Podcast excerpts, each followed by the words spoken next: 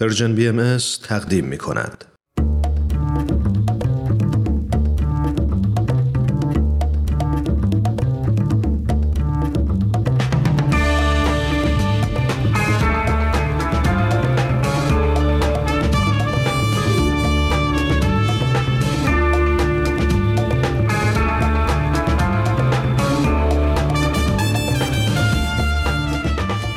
همراهان عزیز مجموعه به سوی دنیای بهتر سلام.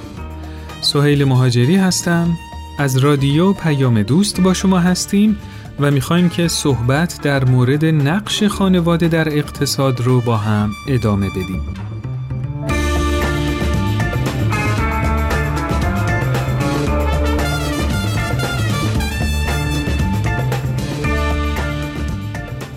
تو قسمت قبلی با هم از اهمیت نقش خانواده تو اقتصاد گفتیم و در ارتباط با اقتصاد خانواده هم گفتگو کردیم. امروز می‌خوایم به این موضوع بپردازیم که نگرش های موجود در خانواده چطور تو اقتصاد کلان تأثیر گذار خواهد بود. با ما همراه باشید.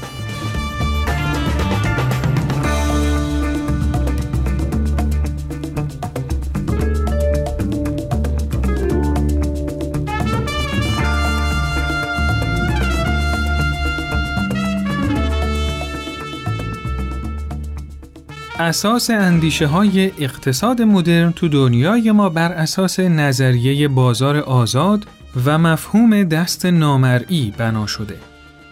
دست نامرئی یعنی اینکه اگه هر کسی دنبال سود شخصی باشه، دست نامرئی بازار که بر اثر برخورد نیروهای مختلف و خواسته های متضاد حاصل میشه سمت و سوی بازار رو طوری کنترل می‌کنه که باعث پیشرفت اقتصاد و بالا رفتن رفاه همگانی میشه. ریشه این تفکر تو تعریفیه که اقتصاددانای نئوکلاسیک از ماهیت وجودی انسان بیان کردن. از دیدگاه اقتصادی انسانها افراد منطقی هستند که همیشه سعی می‌کنن بهترین تصمیم رو برای عملکرد اقتصادیشون بگیرن. تو این نگاه شرط منطقی بودن، نگاه کردن نفع شخصی و پیشرفت مادی خود فرد تعریف شده. جالبه که بدونیم منشأ این مدل اقتصادی کتاب ثروت ملل از آدام اسمیت پدر علم اقتصاده که تو اونجا فقط یه بار به عبارت دست نامرئی اشاره میشه و آدام اسمیت میگه که به دنبال سود شخصی یک تاجر نوعی توسط دست نامرئی به سوی ارتقای هدفی راهنمایی میشه که جزئی از نیت او نبوده و این هدفی که قسمتی از نیت نباشه همواره برای جامعه بد نیست.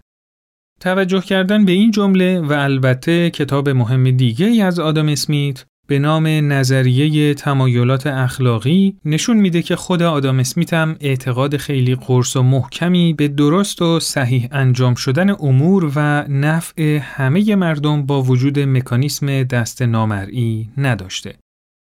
خب حالا این حرفا چه ربطی به خانواده و نقشش تو اقتصاد داره؟ بله در ادامه با ما همراه باشید.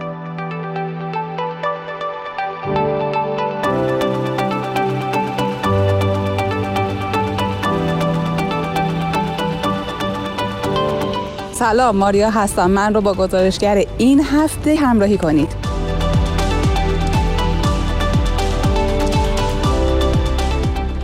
سلام روز شما بخیر. به عنوان اولین سوال شما برای زندگیتون تو خانواده هدف گذاری می‌کنید؟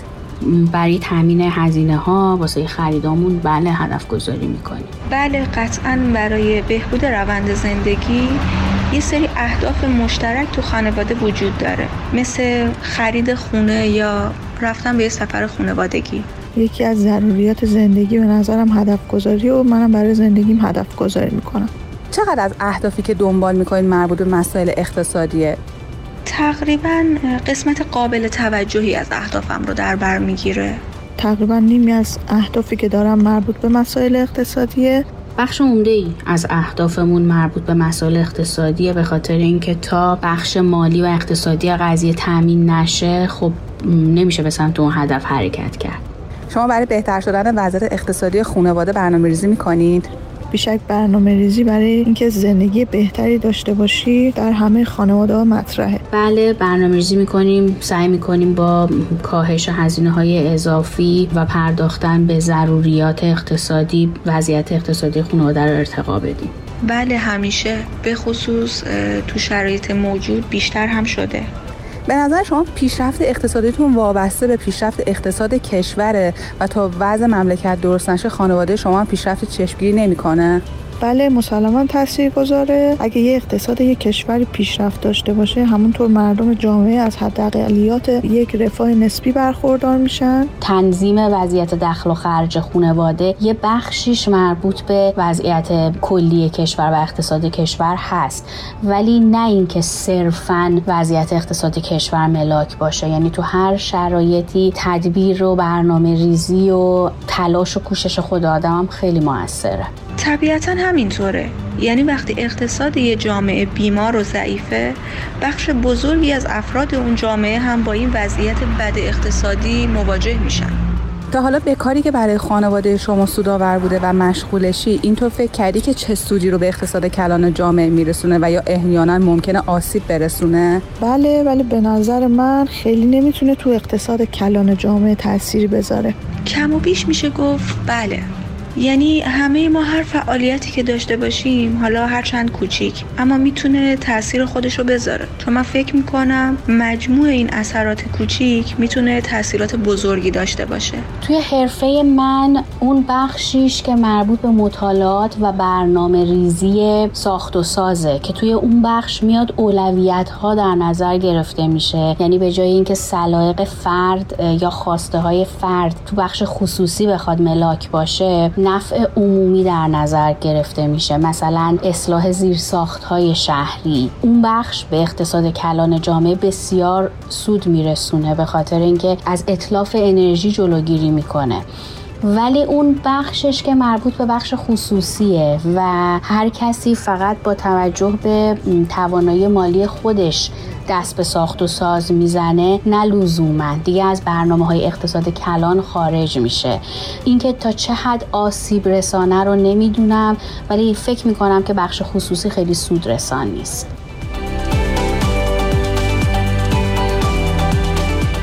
ممنون که من رو یک بار دیگه با گزارشگر این هفته همراهی کردید. همتون رو به خدای بزرگ میسپارم.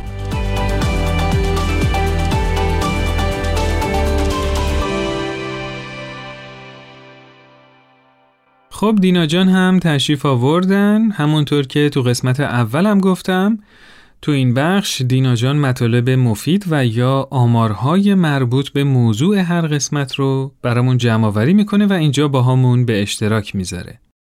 دینا جان سلام خیلی خوش آمدی. سلام خیلی ممنون. بله سوال همونطور که تو برنامه قبل گفتم امروز می‌خوام بعضی از آمارای مربوط به خانوار رو براتون بگم.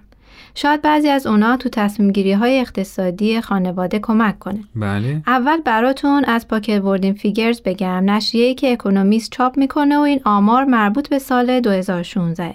اون موقع تعداد کل خانوارای ایران 24 میلیون و 300 هزار بوده و ایران رتبه 17 هم تو دنیا از لحاظ تعداد خانوار داشته.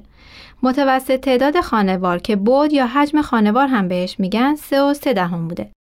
طبق آمار مرکز آمار ایران این عدد تو دهه های قبلی بزرگتر بوده و رفته رفته با تغییر سبک زندگی و میزان فرزند آوری خانواده های ایرانی کوچیکتر شده و به این عدد 3 و 3 دهم رسیده. حالا می‌خوام یه کمی از هزینه های خانوار بگم شاید به درد کسایی که تو فکر تشکیل خانواده هستن بخوره و بتونن برنامه‌ریزی درستی برای چالش های اقتصادی زندگی مشترکشون داشته باشن. اول اینو بگم که ایران کشور ارزونیه و هزینه های زندگی تو ایران در مقایسه با کشور دیگه خیلی پایینه. واقعا پایینه؟ بله هزینه ها پایینه ولی خب درآمدم خیلی پایینه. حالا اجازه بدید میگم خدمتتون. ببین سوهل همین نشریه اکونومیست تحقیق کرده و هزینه های یه زندگی رو تو نیویورک و ایران البته زندگی که از نظر سطح رفاه نزدیک به هم باشه. مقایسه کرده و گفته ایران سطح هزینش نصف آمریکاست. از این نظر ایران نهمین کشور ارزون تو دنیاست. تو پرانتز بگم که این نشون میده ایران چقدر پتانسیل سرمایه گذاری خارجی به خصوص تو صنعت توریست هم داره. ولی برگردیم به این سوال متعجبانه شما.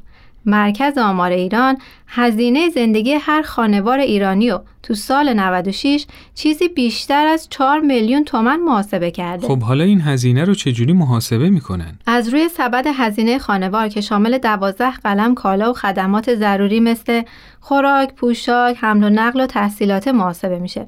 حالا تو این سالا که اقتصاد ایران یه تورم افسار ای داشته به گفته رئیس کل تامین اجتماعی برای تامین این سبد تو سال 99 هر خانوار باید بالای 10 میلیون تومن در ماه هزینه کنه. و خب حالا شما مقایسه کنید دیگه با این حداقل ها و حقوق بازنشستگان تامین اجتماعی که درآمد ماهیانهشون کمتر از 3 میلیون تومنه چطوری میشه؟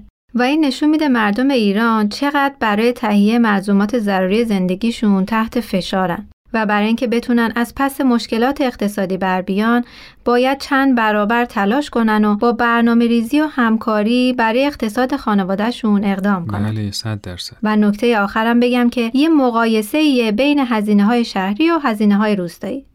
طبق اطلاعات سایت آمار ایران هزینه های زندگی روستایی همیشه بین 30 تا 40 درصد پایین تر بوده. ولی خب باید در نظر داشته باشید که درآمدم تو روستاها پایین تره و البته سطح رفاه هم به نسبت شهرها کمتره. بله صد درصد همینطوره. خیلی ممنون دینا جان. اطلاعات خیلی خوب و مفیدی خواهش می‌کنم. تا برنامه بعدی خدا نگهدار. موفق باشی. خدا نگهدار.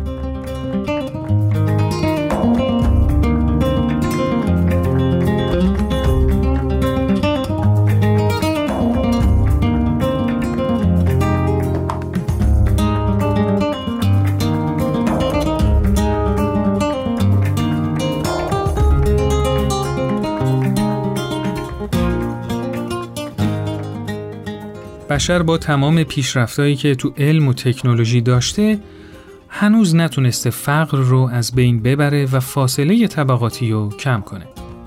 این ناکارآمدی از دیدگاهی نشأت می‌گیره که تو اون نفع شخصی اهمیت زیادی داره و مهمترین ارزشی که به جامعه القا میشه پیشرفت اقتصادی فرده. حالا شما فکر می‌کنید که خانواده چه نقشی رو می‌تونه تو توسعه ارزشهای انسانی و روحانی بازی کنه تا مشکلات اقتصادی ریشهکن بشه.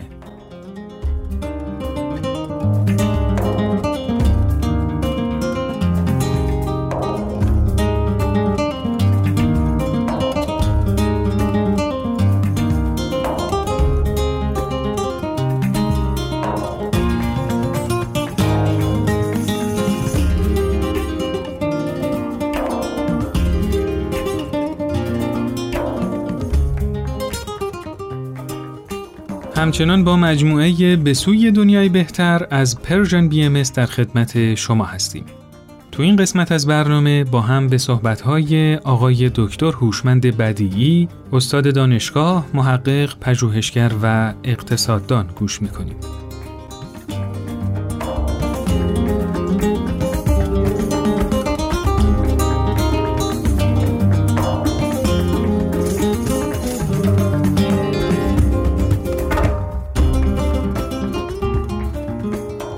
شنوندگان عزیز برنامه به سوی دنیای بهتر سعادتی است که بار دیگه با شما هستم و صحبتمون رو درباره نقش مهم خانواده در اقتصاد ادامه بدیم. در این بخش می‌خواهیم ببینیم چه خصوصیاتی در این واحد خانواده وجود داره که اگر به بازار کار انتقال پیدا بکنه باعث ثبات بیشتر اقتصادی خواهد شد. و بهتر می‌تونیم با بحرانهای اقتصادی ارز کنم که مقابله بکنیم.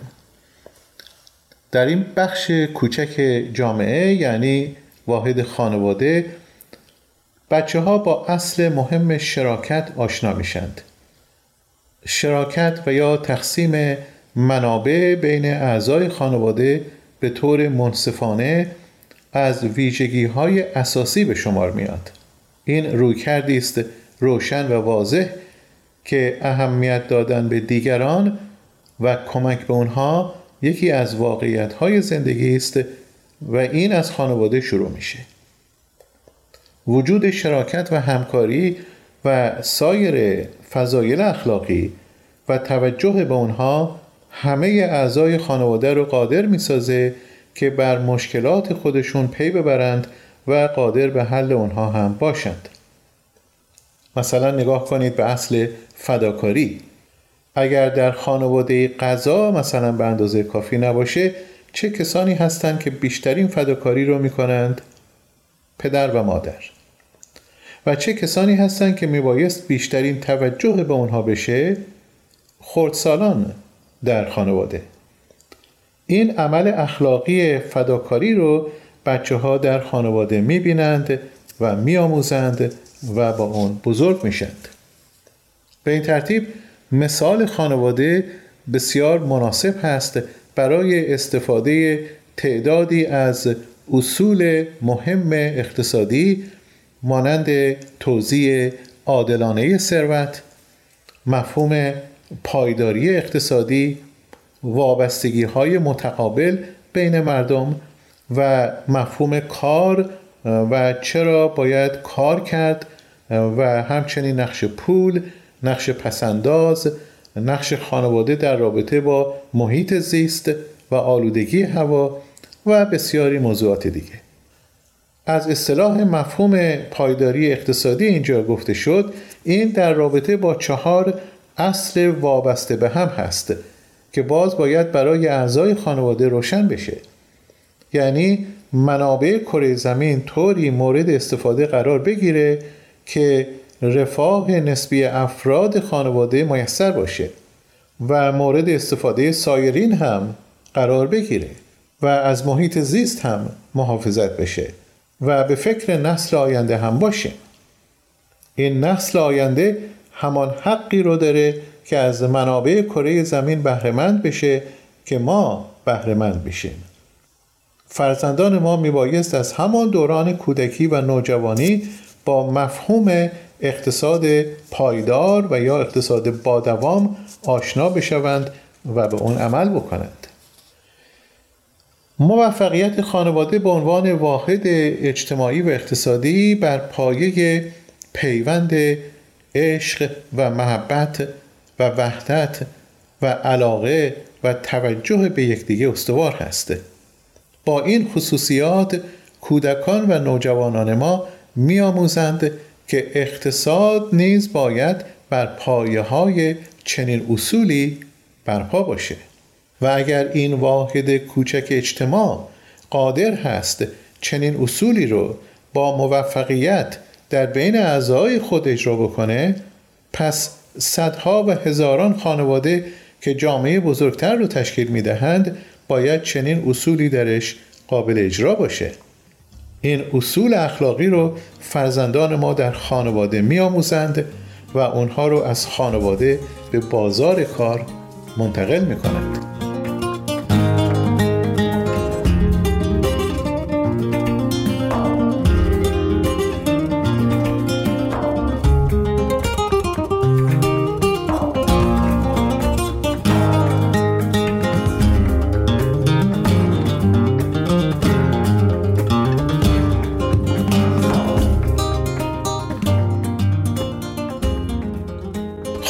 خانواده که اصول محبت و اعتماد و خدمت و فداکاری رو به کار می‌گیره می‌تونه نیازهای گوناگون هر فردی در خانواده رو حتی با منابع محدود تأمین بکنه.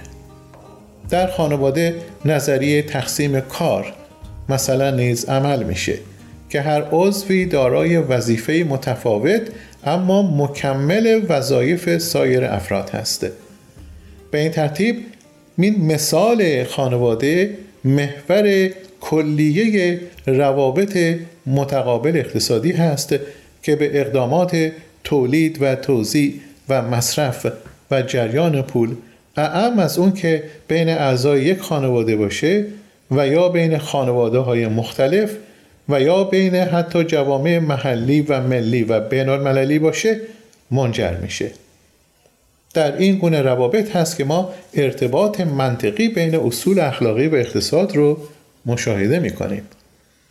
این گونه صفات برای اینکه خانواده توفیق حاصل بکنه اساسی هست و خانواده ناموفق هست و دچار هرج و مرج میشه و از هم میپاشه اقتصاد ما هم به همین صورت هست علت نابسامانی و بیثباتی و نابرابری و فقر این هست که فضایل اخلاقی در اون وجود نداره.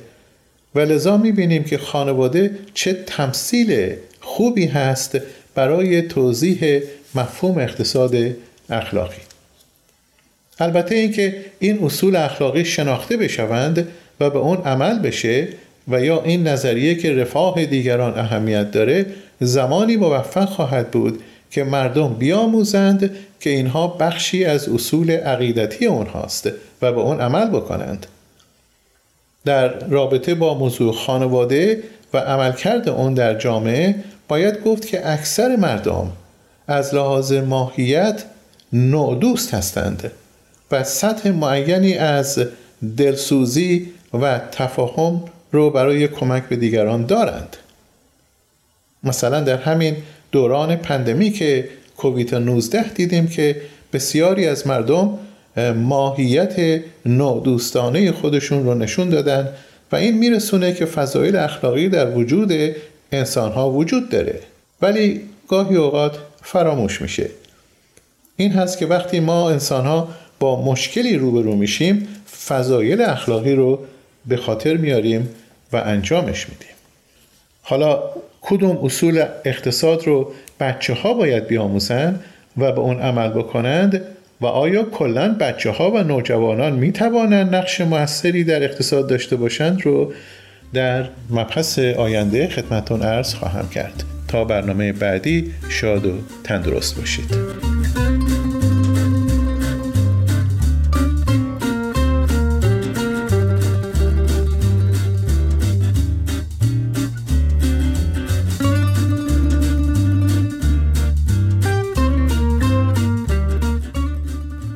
دنیای امروز ما بیشتر از هر زمان دیگه‌ای به ترویج ارزش‌های همکاری و همیاری نیاز داره. فقط عدالت و انصافه که می‌تونه مرهمی برای مشکلات عدیده اقتصادی جامعهمون باشه. فقط صداقت و راستیه که می‌تونه ما رو از مخمسه های اقتصادی رو به افزایش که جامعهمون رو میبلعه نجات بده. محل بروز و ظهور این ارزش ها جایی نیست جز بستر خانواده. اقتصاد خانواده نقشی مهم و حیاتی تو وضعیت اقتصادی کشور داره. بخش بزرگی از کسب و کارهای امروز در اختیار افراده و نصف تولید ناخالص کشور توسط خانوارها تأمین میشه. تو برنامه بعدی در رابطه با اینکه چطور می‌تونیم این ارزش ها رو تو خانوادهمون ترویج بدیم و کودکانمون رو با یه دیدگاه مناسب به مسائل اقتصادی بار بیاریم با هم گفتگو می‌کنیم.